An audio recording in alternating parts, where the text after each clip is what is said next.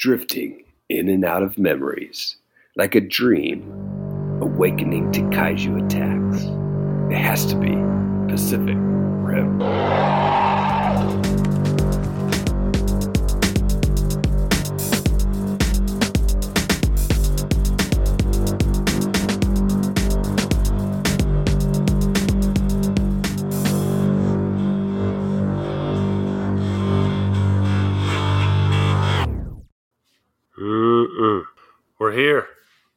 In the Yep, drift space. Oh, just kidding. in this the, is in the drift space. no, oh, yeah, yeah, yeah. Welcome back to the Monster vs. Men podcast. This is the bargain basement of Monster Podcasting Airwaves. This week, as we try to stay alive, we're discussing Pacific Rim. I'm Eric. and I'm Alex. And Alex, I've seen Pacific Rim once before. And I think it was with you, probably. It in probably theaters. it Yeah. probably was. Yep, that sounds about right. Uh, with you in theaters 2013, because I remember a couple of scenes from it pretty distinctly, um, including the post credit scene. I was wondering if I actually I- forgot. I'm- Well, I I, meant forgot to send you it. a message about it, and then I forgot, and I was hoping you had seen it. I actually did forget about it, but as soon as it opened back up, I was like, oh, yeah, this does happen. It's pretty funny. All right, man. Uh, hey, we did get a review on iTunes, didn't we, oh, yeah, we this did. past week? Yeah. Do you want to read that? Yes. Or wait, is this the? Did we get another new one? Yeah. Let me see. I think we did from uh, I'm looking. Zimzilla. It says, "Good podcast, very congers." However, I think Alex should step down and have Gwen take over as co-host. Mm. I don't think a Yeah. lot of people would argue with that. No, I, like I have no counterpoints, so Thanks, thanks everybody. I think she'd be happy to do it. Now I can't guarantee the shows would be more than like five minutes, maybe ten, mhm. but but she maybe would that's have- what the people want. yeah, I mean they definitely want less of me, which is you know I get it, I get it. I want less of me as well. Uh, We'll just get we'll just get Theo and Gwen to be the new host. oh, can you imagine? We'll just we'll just set that up one day, and that'll be the start of the Mm. podcast. There you go. And it's yes. We, we've said it before. It's not monsters versus men anymore. It's kaiju versus kids. There you go. KVK. Uh, all right. Well, with that said, maybe me and you should have a conversation about this film, Alex. Yes, maybe we should. All right, let's get right into it. So this is Guillermo del Toro's Godzilla movie. Well, Godzilla meets Transformers, I probably should say. It has a bit of everything that you would expect from a mecha kaiju film, including, well, kaiju that are called kaiju and giant mechas known as Jaegers. When you think about Pacific Rim, Alex, what is the first aspect of this film that comes to mind? Can't believe you said Godzilla meets Transformers. Anyway, um, the first thing when I think about this film, uh, it's probably Gipsy Danger walking down the street with a boat in their hand with that awesome Mhm. music playing in the background. Yeah. and it's just like this uh seminal moment in the film that was in the trailer and unlike most things that occur in trailers it's not worn Mhm. out by the time you see it in the movie because when when this moment happens it's like it, it's built up it's just so perfectly executed and it's just this really cool moment in the film. And you know there, there's these other things that kind of stick with me too though.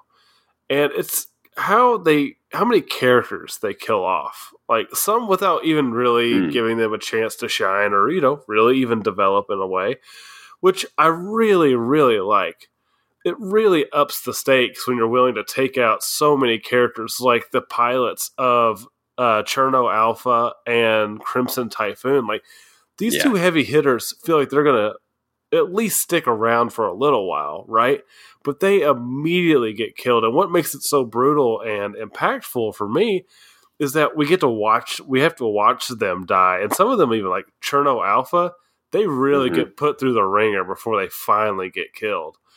And Yeah. tho- those moments, and also we get, I, we get a Pentecost and the younger with Hansen, we see them both make like the ultimate sacrifice at the end of the film, and it's, it's these Mhm. moments that really help elevate Pacific Rim for me. The willingness to kill characters, which is something we don't see a lot of. No, and I do like that aspect of the film. And honestly, I really like Pacific Rim. I think it's a fantastic showpiece of, of some of the elements that really make us fans appreciate the genre. However, I, I also do have some lingering feelings um, that with all the tools at its disposal, I don't know if it quite lives up to what I think it could be. Um, but I'm sure we'll get to a few of those critiques in a second. The first, the first thing I want to say, and I think this is going to be the main takeaway for me when thinking about Pacific Rim, is how awesome the world building is. Mm. Um, this is this has it all, and it, it's a lot of work to create a sci-fi fantasy film in a brand new universe that has the complex rules that this film does. Right? Usually, Yeah. a film that that's trying to establish all these different rules for this universe, it becomes dragged down by those elements. They're either boring or they're excessive, and we never get anything else besides the rules. uh, here, though, I never felt that way. I never felt that way about Pacific Rim. Del Toro genuinely is a craftsman at establishing time and place, and that shows in this film as well as his others.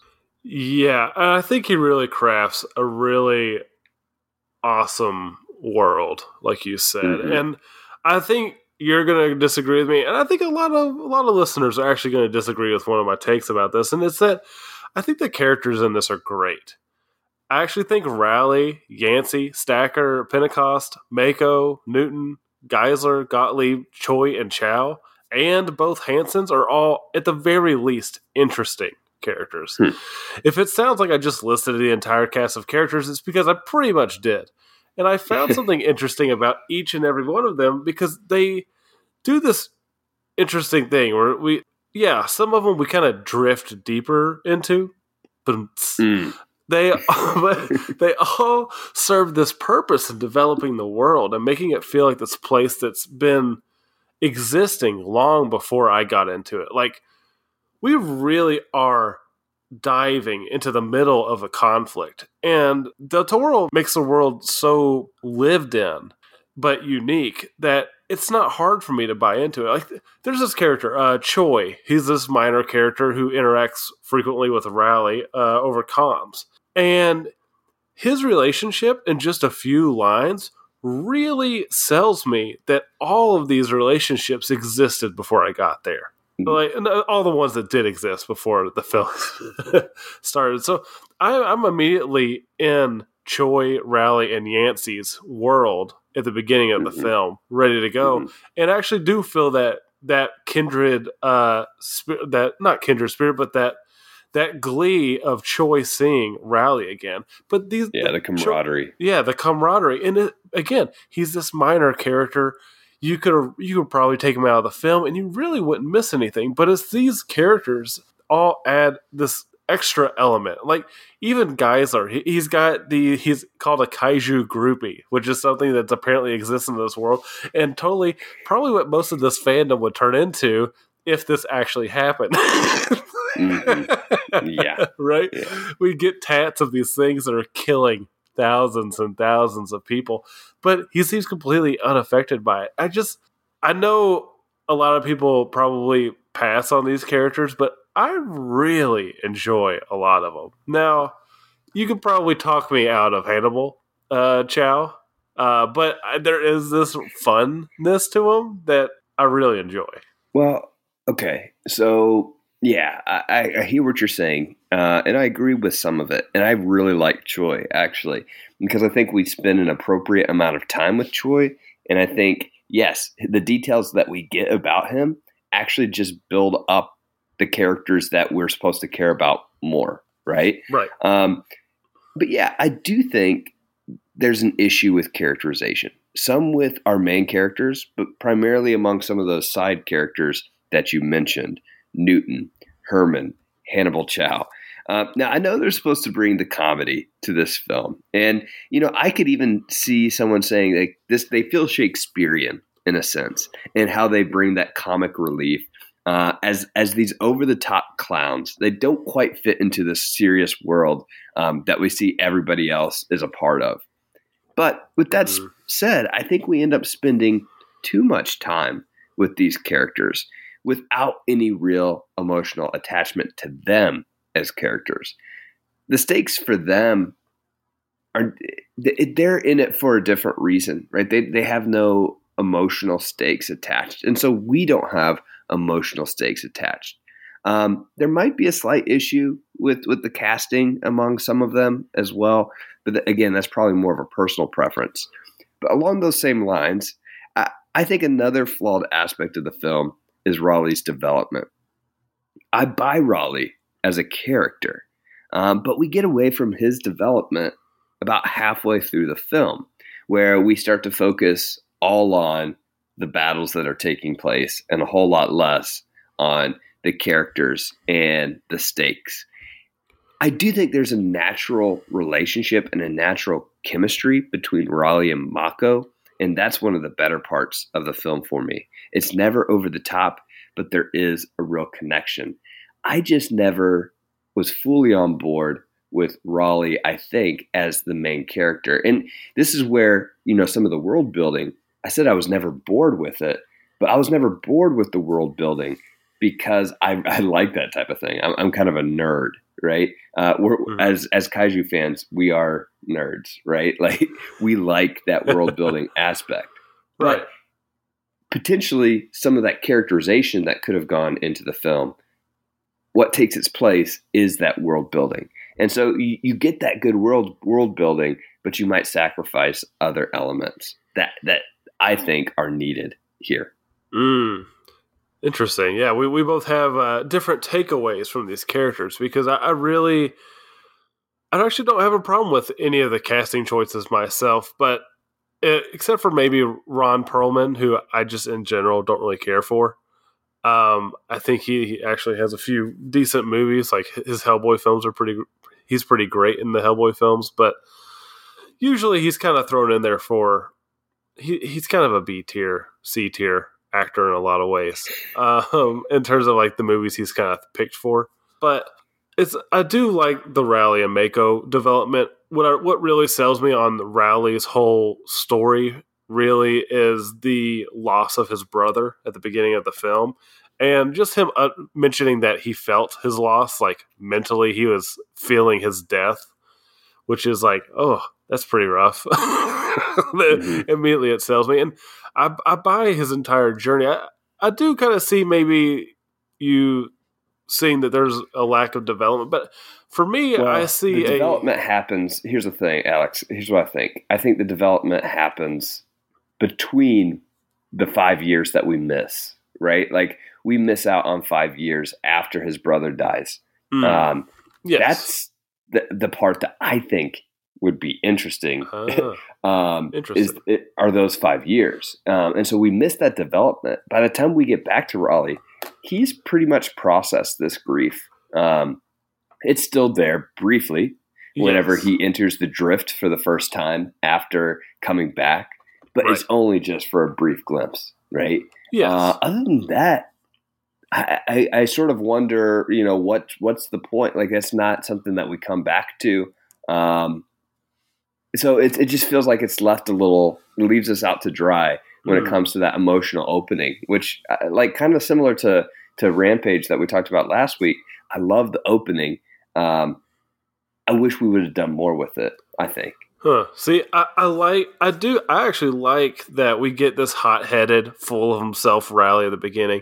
And mm-hmm. then mm-hmm. we see him very quickly get humbled. And then five years later, you're right.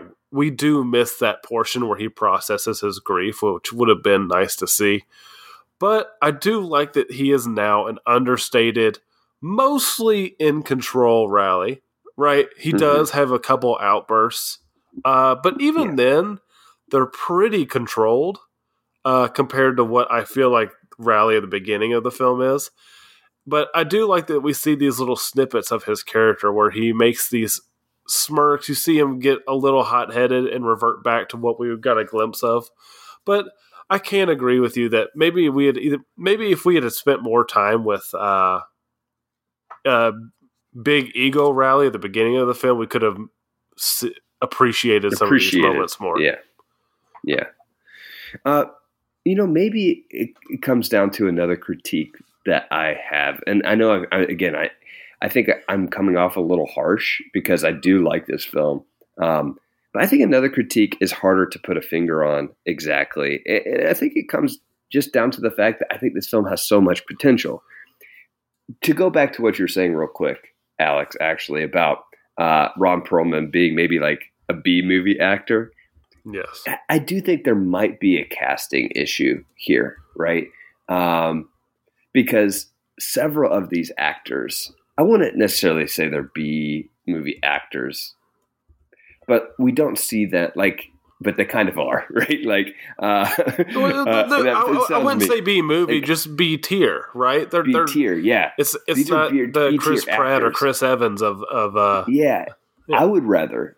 So, so for me, like if when I'm watching a movie, whenever you have the B tier, like a cast of B tier actors, like, um, and I mean, I, I'm talking about our main lead, even right? Uh, Charlie Hunnam, is that how you say it? Yeah, no, Uh, this was during this movie released during the heyday of Yeah. Sons of But Anarchy. he hasn't done anything since, right? And like, He- he's done some uh, stuff. He's done he's done a few uh, things.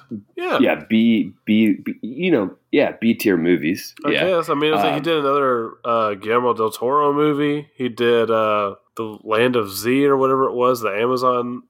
Uh, That was actually in okay. theaters. yeah, that was good. Yeah, But again, he, he's like- done quite a bit actually. He's just not. He's just not who I would think about as like a A list sort of actor. I agree. And so even even he, right? Idris Elba, I would say, is your biggest A list actor here. But then these other actors, right, including Ron Perlman, um, including Charlie Day, Burn Gorman, these these are kind of what you would consider B tier actors. Yeah. Uh, and when you have a full cast of them, it makes me be like, why even cast these people that we recognize, but like just seem B tier? I'd rather you cast people that I'm less familiar with, which is maybe why I really appreciate Rinko Kikuchi as Mako Mori. Right, she's my favorite uh, actor in this film. Um, so I don't know. It's like uh, it just feels a little bit. It makes the movie feel a little bit B tier, even though it may not be.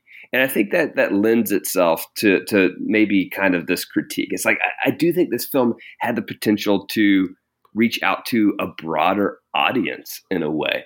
Um, something similar to to what we might see in like a Star Wars film or Lord of the Rings film, um, because those two films uh, and other films like it, they seem to tap into something that this film just doesn't quite have, and, and I think that's this emotional center that's rooted in a personal connection. That's not to say everyone loves Star Wars or Lord of the Rings, um, and we could even go a bit more niche here and, and think about a recent blockbuster that I think does this well, which is Spider Man Into the Spider Verse. Not everyone likes these films, but at the heart of these films are characters that we can relate to. We relate to their struggle. They go on this journey, and through that journey, even though it might not be all that original, it has this connective tissue that that everyone appreciates, or that lots of people appreciate. I personally enjoy that. Uh, they tap into what would might be called the hero's journey, as Joseph Campbell would call it. Right? This film doesn't have that. Raleigh doesn't have a journey that we see on film. Mako has a journey to an extent, but unfortunately, she's not the main character. I kind of wish she was, honestly. Uh, and do I want a hero's journey in all my films? No, no, that's not what I'm saying here. But this sort of film that that is appealing to a wide audience, in order for it to have lasting appeal beyond the nerds like us, it needed to do something a bit more universal. Does that make sense? It kind of does. I I, I would. Well, Because I see the potential is there. not. Like I see it there. Like you have you have all the elements. Like you have the budget, right? You you have the director. Uh, this could be. This could have, I think, launched a bigger franchise uh, than what we have. Even though I know we're getting we have the anime coming out, I get that. There's a sequel. I have I haven't seen it yet. Uh, I, I know that, but like the only I, the, the only people I see interested in the sequel in the anime are fans like us. Well, the hero's journey isn't going to sell anybody else on the movie, though. I, I, I don't I don't see that selling people on a movie, not because they're sold on the trailer, right? And the trailer would probably if if I had to go back and watch it, most trailers would imply some sort of hero's journey for mo- the most part. No, they're not sold on. They're not sold on the hero's journey. Uh, but I'm saying what I'm saying is it goes beyond how much the movie made at the box office. It goes. It goes. Uh, it, it's more along the lines of the lasting appeal of a movie and and how much those that aren't like inherently interested in kaiju remember about the film and appreciate about the film. Right. Uh, it's like whoever went to go like I saw this film in with you. I, I could hardly tell you anything about it. Uh, See, I remembered it, almost it all it. it. didn't stick. It didn't stick with me. But I wasn't a fan. I wasn't a kaiju fan in 2013. You were a kaiju fan in 2013, right? Yeah. Uh, and I was I was the general audience that I'm talking about. Like if this film had that, I think I would have definitely connected with it back then more than I did. I like it now for the elements that I've come to appreciate as a, a kaiju giant monster fan. But I, I, I don't see the wider appeal to a general audience still uh, that I think it could have had. And I know some people will say, well, it doesn't need a wider appeal. But I mean, yeah, that's fine. We, we can keep giant monsters in our own little fan base, right? Uh, and just appreciate them ourselves. That, that's fine. Uh, but I think we had the potential here to do something different a little bit. Well, I And think so- this is different because it doesn't do what you're telling it to, which would be do what every other movie does. No, I'm not asking it. I'm not asking it to do what every other movie does.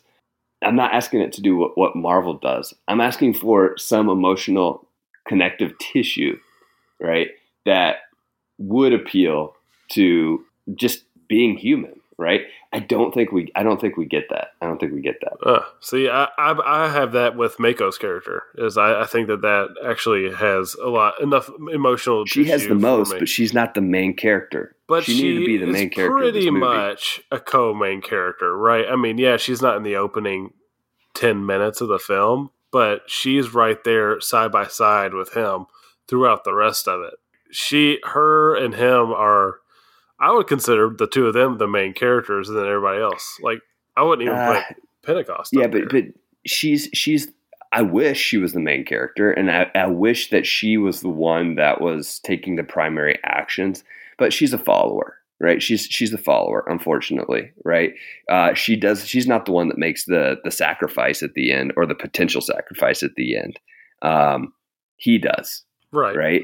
If she would made the sacrifice, right, there's just so many different ways. I think it could have been. It could have been even more emotionally powerful for me. Uh, and I think framing her as the main character is one way to potentially get at that. Hmm. Okay. Um, let's see. If I had any marks against the film, I Yeah, what would you say? Like, like I, I know I've I've mentioned some critiques that I have, but but what about you? Do you have any uh, sort of critiques?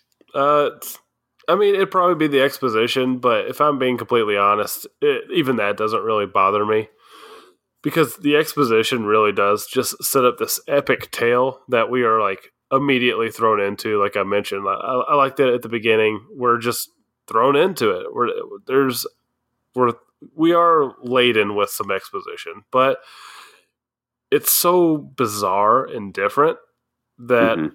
You know it's not like a World War II drama where I'm having to hear about what front is attacking what front, and it's just like really boring exposition or right. something like that. You know, this is just it's all so bizarre and interesting, and, and this this world really reminds me a lot of how I felt about Peter Jackson's King Kong. Hmm. It's clearly this passion project where every single detail of this world has been put into consideration and executed with like really awesome precision. And another thing that I really like that Del, Del Toro did was the score in the film. We haven't even mentioned Oh it. yeah, You know, I remembered it being pretty good. And you know, anytime you can think of a film uh, and you hear the theme in your head, you know that someone killed it. And Ramin uh, Djawadi really killed it. Like for sure. his music perfectly accentuates all of the action scenes. And speaking of action scenes, the movie does these right. These are some of the most exciting and visually impressive giant monster fights that we've encountered so far. Like the neon Yeah. lit city, which definitely inspired what we're going to see in Godzilla versus Kong, is Mhm. just so great looking. Everything is so crisp. Like that coupled with the interesting camera work during all these fight scenes. I mean, these the, these are fight scenes in dark in the rain with uh CG monsters and CG robots that are completely coherent. We we see Yeah. everything happening. We know where every blow is being landed. And the CG is perfect. This this is this Yeah. is the type of CG that is not going to age. it is re- it's really great. Um, it is very impressive. No, no doubt about that. Yeah, we haven't even talked about the action of this movie, um, but it is pretty spectacular. Uh, I, yeah, when it comes to kaiju action and kaiju battles specifically, I don't know if we've seen better. Um, and yeah, I don't know if we've seen better. And we've seen Godzilla raids again, yes, and we've even even including Godzilla raids again. I don't know if we've seen better. yeah, the the double event in China is Uh-huh. so Yeah. awesome. Oh yeah. That whole thing is So so, good. good. Yeah. It's a great sequence. Yeah, that could have been the climax of the film. Honestly, It, it- oh, it, was really great. could have. Um, Yeah, the the because you could say the second sequence is a little lacking because it's all underwater, things are slower, but it does Mm-hmm. have a lot of tension because they are so up against a wall. Um, Yeah. that it actually that's what makes that it still works. more. Yeah, exactly, exactly. No, I'm with you there. Uh, but hey, MVM Plus today, Alex. It sounds like we have a little bit more, maybe like outside of this episode that we want to talk about in Yeah. regards to this film. Like as far as like kind of our disagreements about it and just our disagreements in general. I think there's- Just all disagreements. I think no, I think there's there's there's something here. Like I think our we our conversation was just scratching the surface as to maybe a disagreement that we have. Not not a disagreement we're gonna like be at each other's throats about, no. but maybe just about the value of what makes a good film a good film potentially. Mm. And so I want to talk about that. I want to talk Yeah. about that. Uh, but I also want to talk about Dragon Ball updates because we finished Dragon Ball. And I know you've been watching Dragon Ball Z. Oh, And then we were talking before the show about Kamen Rider versus Ultraman, specifically the aesthetics of the two, um, and which we like more. Uh, so we're going to talk about that in MVM Plus. And if you're interested in that, you can go to patreon.com slash MVM pod and receive this week's MVM Plus and all the previous ones as well. All right? Cool. Well, let's go ahead and transition in to Zimzilla is going to be happy about this. The Gwenda. the Gwendar. What's happening? Look at that monster. Oh, she's so big. A big one. Yeah, so I'm showing Gwen the clip in Hong Kong where the monster is. She's a Where bad one. I think it's Otachi is meeting She's the a bad guy. He is a bad guy, but look, here comes a good guy. Oh, she's a You see that good guy? It's a big robot. Yeah, that's a bad guy monster. That's right. Thank you, Tachira. Have a good weekend. All right, hang on. Let's, let's keep Stop watching. What do you think? What do you, what do you think's happening? Gwen? Oh, Whoa! you got hit. Wow, it's a beauty it. Yeah. Look at the big monster. Look at the big robot. Who's inside of that robot? Uh, those people you saw, they're inside the robot. Uh oh, where did the monster go? I think she's hiding. That right. robot. Oh, look, here comes the monster. Ah, that's it. It's Tachira. What's happening to the Ooh. robot? That's acid. Whoa. What it do? It melts stuff. Yes, you can see have eyes. Yeah. Uh oh, look. Watch But that- this. But Look, that's a big alien. CCTV Whoa. no CCTV tattoo. CCTV tattoo, Daddy. Yeah. She's playing the football. Oh no, that's bad. Look, look, they're gonna beat him. Watch this. They've got one more trick up their sleeve. Literally. Wow, she played the monster. They beat the monster. All right. Now, Gwen, what did you think of that? Did you like that? Yeah, Well, uh, will you say that's the Gwendar? that's the dog. All right, let's jump into our awards. First award.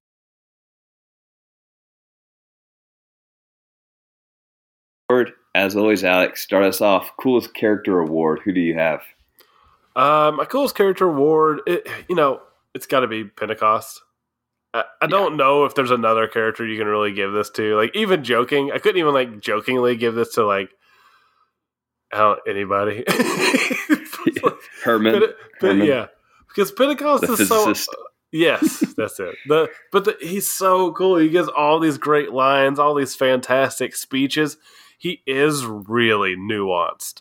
Like he doesn't seem like it a lot, but it becomes very clear that he realizes that he is the connective tissue and that he can't afford to relent in anything that he does. He can't give an inch because he is all there is between the apocalypse.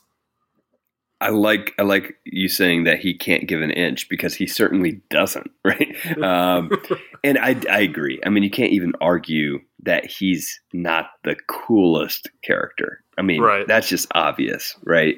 Um, I mean, you've got Idris Elba playing him. I mean, that's that's awesome. Yes, yes. Uh, but I'll say this: uh, the second coolest character to me, I've already I've already uh, shown my hand here, is Mako. Uh, she's the one that we see struggling with her past and overcoming her past, and I appreciate that about her.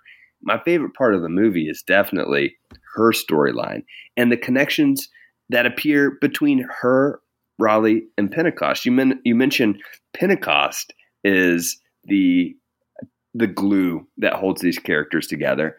I think you can make the case for Mako in in a sense where she has the strongest emotional connection with both of these other two main characters, Raleigh and Pentecost. Right?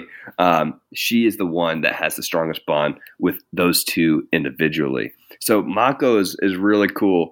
Um, but yeah, I, I can't argue too much about Pentecost, Alex. yeah, Ma- Mako is cool, especially when she comes out of her shell. And Yeah. her past is just so. I love that moment where That scene. Uh, Pentecost steps out of the thing, and he, she's uh, the whole the whole Yeah, it's a great awesome. use of flashback. It's a great use of flashback for sure. It is. Um, so, what about your most memorable line award? Well, since you took Pentecost as the coolest character, I'll choose one of his coolest lines. And it's not the canceling the apocalypse line. Which is so I do good. wish we could cancel the apocalypse. Um, but and it is such a cool line, but it's actually the line that comes before. And it's today at the edge of at the edge of our hope, at the end of our time, we have chosen not only to believe in ourselves, but in each other. Right? which is Mm. kind of what is needed when these characters are drifting as they need to um, Mm. trust in each other uh, for them to work together it's like literally it's a little on the nose obviously like they have to work together but i think that is what makes this film interesting there's another aspect of the film that i just think like i'm actually excited to to see these next two entries in the franchise because I'm curious what they do with this drift space. Like, uh, I, I really think the drifting idea is an interesting one, one which was established really well, and I think could have been explored even a bit further here. Mm, yeah, for sure. Uh, there's a lot to explore in this world. Like you don't even have to do the Jaegers Yeah. versus the kaiju. Really, there's Right. a lot of ramifications from those encounters that you could cover. Um, Yeah. But my line is from Gottlieb. He says, "Numbers are the closest thi- closest we get to the handwriting of God." And then Geiszler in the background, like after that line, he goes, "What?" And then he just starts cackling, laughing. Yeah, It's Right. great because there are uh, the, the line is so hammed up and just ridiculous. That I love that we get a Geiszler almost like fourth wall moment uh, after it. Yeah, for sure. What about your can't believe that acting award? You know, I feel like Idris Elba as uh, Pentecost is just too easy. So, and he's been in our last two awards. So I'll pick someone who I think is actually overlooked in this film a lot, and that's Charlie Hunnam as Riley Becket. All right. Uh, he keeps his what? No, I said all right. Yeah. Oh, okay. He uh, he keeps his character pretty understated. It's kind of like I were, mentioned. you, were, were you waiting for me to disagree with you? No, I, I, I thought uh, I was considering how I pronounced the name, and then you said uh, "all right," and it completely threw me off because I was so focused. I was like, "Man, I think I butchered the name."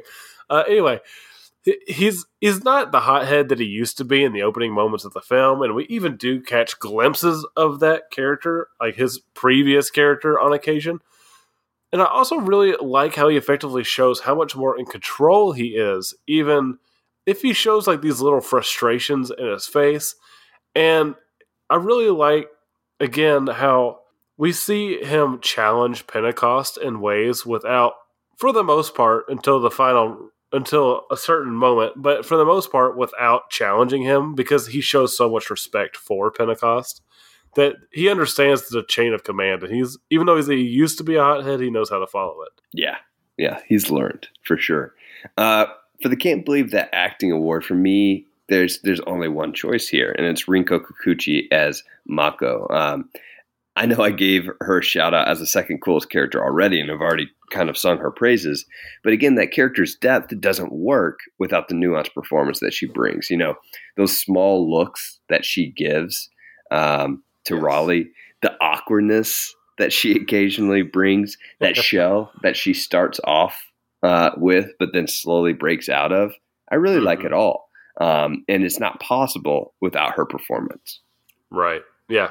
She she really is. Again, another under. I think she's pretty understated and doesn't get enough credit for her performance. Yep. What about your uh, standout effect? So with this film, it's like it's a little tricky because so many of the shots are effects as well, right? Because we have a lot of CGI, effective CGI. Um, but mine's a certain shot, uh, which yeah, it is kind of cheating, but it's that sequence where Gipsy walks through the city Mm, and we see his reflection on one of the buildings, like the skyscraper there, which is seems like a direct, uh, like it just seems like it's it's paying dues to Godzilla eighty four there, which I gave another award for like the same thing uh, when we covered that film. Uh, but then there's that crash through the building where we get the zoom into the Newton's cradle pendulum toy and then back out uh, which is kind of humorous, right? It was it was kind of silly, but it also just looks really cool. looks really cool. Yeah, looks it does. cool. Yeah. What about you, man? Uh, just all of it. but really, if, if I'm gonna pick one moment that, I mean, the whole the whole China sequence is awesome, but the bomb underwater scene is so cool. Where uh, Pentecost blows his uh, his bomb, and it creates that vacuum underwater where there's no water and it's just such a cool looking effect. Like we see all these things hitting the ground normally, and I think most people when they're watching it probably don't even realize what's happened until the water rushes back and hits him. And it's just such an awesome moment. I absolutely love that. That concept Yeah. is just so cool. For sure. What about your Oh, that's a good shot award? Uh, you know, I think it probably ties pretty closely with your standout effect. It's a side shot of Gipsy walking through the city, looking for uh, the kaiju Otachi. hmm The- yes, the, that's the the bat like one, and, and, and Right, the right. shot is really claustrophobic. Like it's right up in on the side of his face while he's walking, but we get all those lights going beside him and all all the buildings and everything. Dude, it just looks so awesome. yeah, great scene. Like that's that's the coolest action scene in the movie. Uh, is that is the fight in the city? yeah. Absolutely. What about you? Uh, so so we don't get uh, typical sunset shot, unfortunately, Alex, in this film.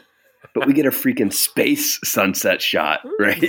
Uh, with with uh, a giant uh, mecha and a kaiju, right, in the foreground. That's pretty Yes. awesome. That's Uh, awesome. We see the sun setting over the horizon of the earth. Uh, it doesn't get much We better for a sunset shot. So I had to go with that one. Though I also like the shot where they fall back down to earth, um, and you see it. You see the Jaeger, Gipsy Jaeger, literally seeming like a uh, like an asteroid falling Yes. back uh, before saving itself dramatically. I loved both of those shots.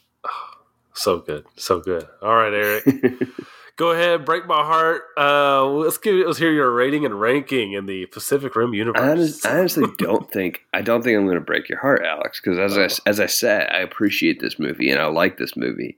Um, I think it's a whole lot of fun. Those monster battles, which we just scratched the surface in talking about, they kept me interested in their choreography. Because here's another aspect: I always felt like the Jaegers were the underdog. yes, Um, it really always feels were. that way, doesn't it? It does, and it, and it just becomes more and more so as we get the category fours and the category fives.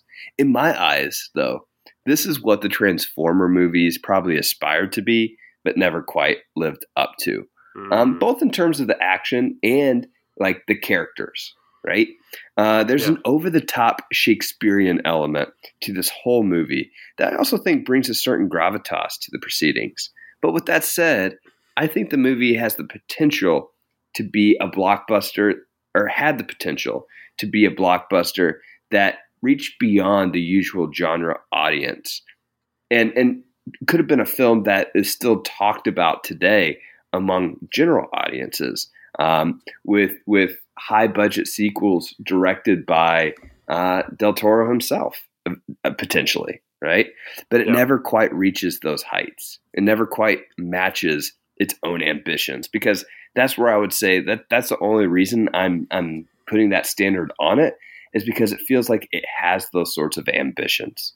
Um, I wouldn't I wouldn't put that on it. Like I'm, I'm not putting on these ambitions to uh, the Son of Godzilla, but I feel like it does have those ambitions here. Um, so with that said, because of the foundation that we see here, uh, and but I can't wait to see what happens in Pacific Rim Uprising and Pacific Rim, whatever it's called, the Black anime, Mhm. um, Into the Black, the Black, No, just the black. the Black. uh, I, I'm I'm looking forward to seeing what these two um, properties do with it because it has so much potential. So for me, this is a 3.5 out of five. Oh, that is I told you I wasn't going to break your heart. I told you I was actually gonna break your thinking, uh, you know, before we even did this, I was thinking like a 0.5. and then Uh-huh. all you did was drop criticisms. I was like, oh no. so I think like Kong Skull Island, this is peak monster movie popcorn cinema. While messages may be a little lacking or really understated, the film makes up for it in about 20 other ways for me. Uh, I love the characters because they go a long way for. Uh, they, they just completely contribute to world to the world building for me, just like the exposition in the beginning and all the locations and every other facet of this movie.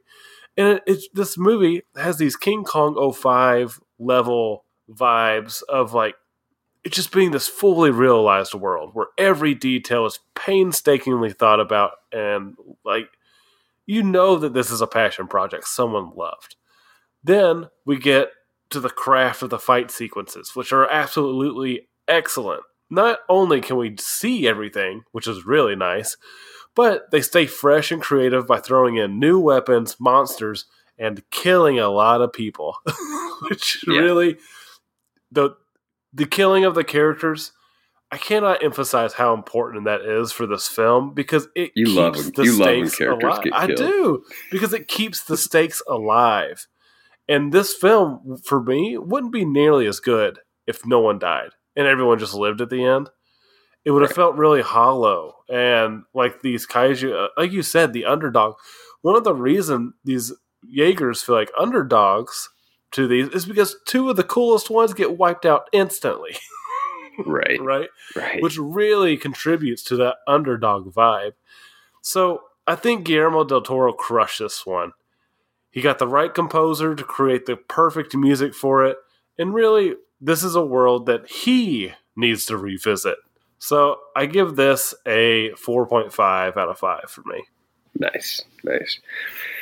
No, I I figured. Uh, yeah, I, I, I knew you liked this film a lot. Um, and as I said, I like I like it too. I, I really do. Uh, do you have any rhymes for next week? Pacific Rim Uprising. Uprising? Alex? I do. And I actually crafted one right before we got on. Oh, I did. Ooh. So I hope Pacific Rim Uprising has something surprising or at least something worth analyzing because after w- watching it last time, I need advising. ooh, you had a lot of uh, S I N G verbs there, Alex. Yes. Yeah. And I have several too, but none of ours overlap this week. Oh. Mine is- Oh. Will Pacific Rim Uprising be an example of example of emphasizing what makes the original great? Or does Uprising's downsizing have need of revising? Mm, yeah. Yeah. I, I, I'm. Uh, this, I'm gonna go ahead and tell you, Eric. This is one of those Yeah. films I went and saw in theaters, and I was like, "Oh, it's not as bad as I thought it was gonna be." And over time, I have really come down on it. So I'm kind of hoping it surprises me. all right. I'm really hoping it surprises me. That's the reason I said doesn't need revising because I I have heard your first takes on it, so um, or Yeah. recent takes on it, but we we we shall see, right? Um, sometimes they surprise us. The films They that, do. that we might not think we would like, we like, and sometimes the Well- films we think we like, we we don't. Everyone So- knows we don't shy away from unpopular opinions, so I'm sure we'll be happy to give it if we feel that way. Uh, yep. As always, you can follow us on Twitter and Instagram at MVM underscore pod. Uh, on Letterboxd, we're Eric Neely and Alex Cornett. You can email us, mvmpod at gmail.com, or leave us feedback at mvmpod.com. Support us on Patreon at patreon.com slash mvmpod and receive weekly bonus off-the-cuff episodes, MVM Plus, which, as you already heard, you can hear uh, how much of a pretentious snob I truly can be. Uh, and if you feel so led uh, and don't uh, want to join the Patreon, leave us a review on iTunes or, or share this podcast with a friend. Those reviews and shares really help. Monsters vs. Men is produced by Alex Cornett. Executive producers are Faye Basier and Michael Herndon. Special thanks to our wives, Rock Band for PlayStation 3, Senor Honda, Drew the Collector, our Instagram connector, and you, the listener, for listening. Until next week, try to stay